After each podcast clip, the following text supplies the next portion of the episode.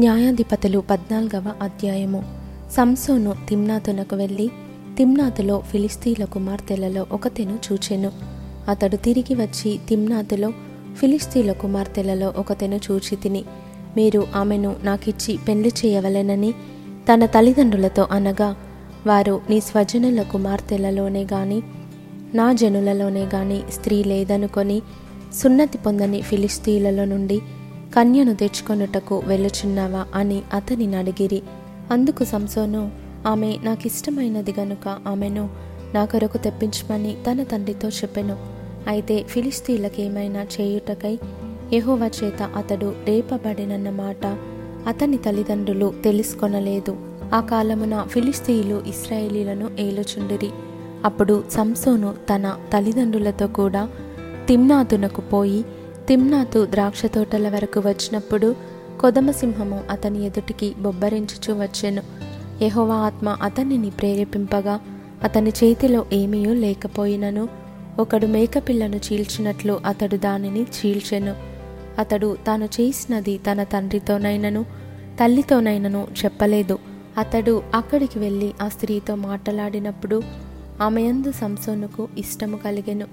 కొంతకాలమైన తరువాత అతడు ఆమెను తీసుకొని వచ్చుటకు తిరిగి వెళ్ళుచుండగా ఆ సింహపు కళేబరమును చూచుటకై ఆ వైపు తిరిగినప్పుడు సింహపు కళేబరములో తేనెటీగల గుంపును తేనెయు కనబడగా అతడు ఆ తేనె చేతనుంచుకొని తినుచూ వెళ్ళుచూ తన తల్లిదండ్రుల యొద్దకు వచ్చి వారికి కొంత నీయగా వారును తినిరి.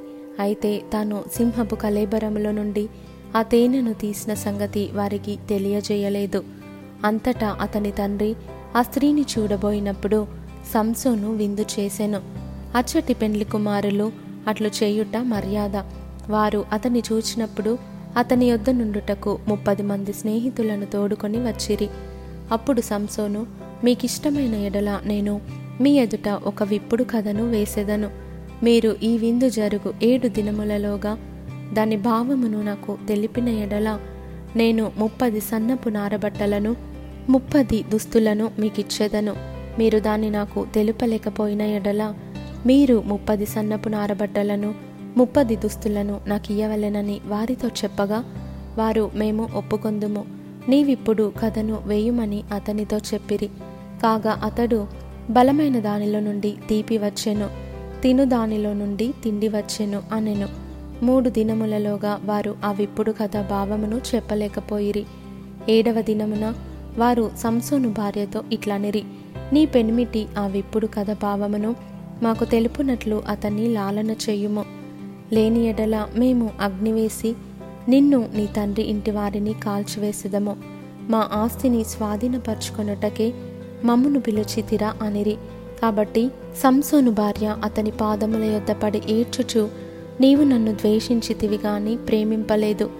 నీవు నా జనులకు ఒక విప్పుడు కథను వేసిదివి, దాన్ని నాకు తెలుపవైతివి అనగా అతడు, నేను నా తల్లిదండ్రులకైనను దాన్ని తెలుపలేదు, నీకు తెలుపుదునా అనినప్పుడు ఆమె వారి విందు దినములు 7ంటను అతని యొద్ద ఏడ్చుచూ వచ్చెను.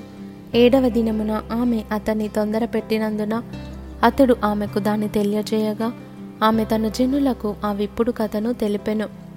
7వ దినమున సూర్యుడు అస్తమింపకమునుపు ఆ ఊరివారు తేనె కంటే తీపి అయినదేది, సింహము కంటే బలమైనదేది అని అతనితో అనగా అతడు, నా దూడతో దున్నకపోయిన ఎడల నా విప్పుడు కథను విప్పలేకయుందురని వారితో చెప్పెను.